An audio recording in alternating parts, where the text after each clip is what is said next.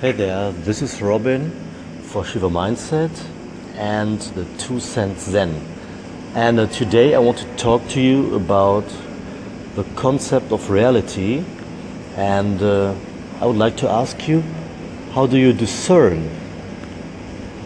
So, to really go deep into it and not just do it on a superficial level, but to really discern illusion, delusion from reality. So, once again without filters. So how do you do it? And if you do it do you do you do it consciously or unconsciously? Okay so i find this very interesting. So yeah check it out. What is reality to you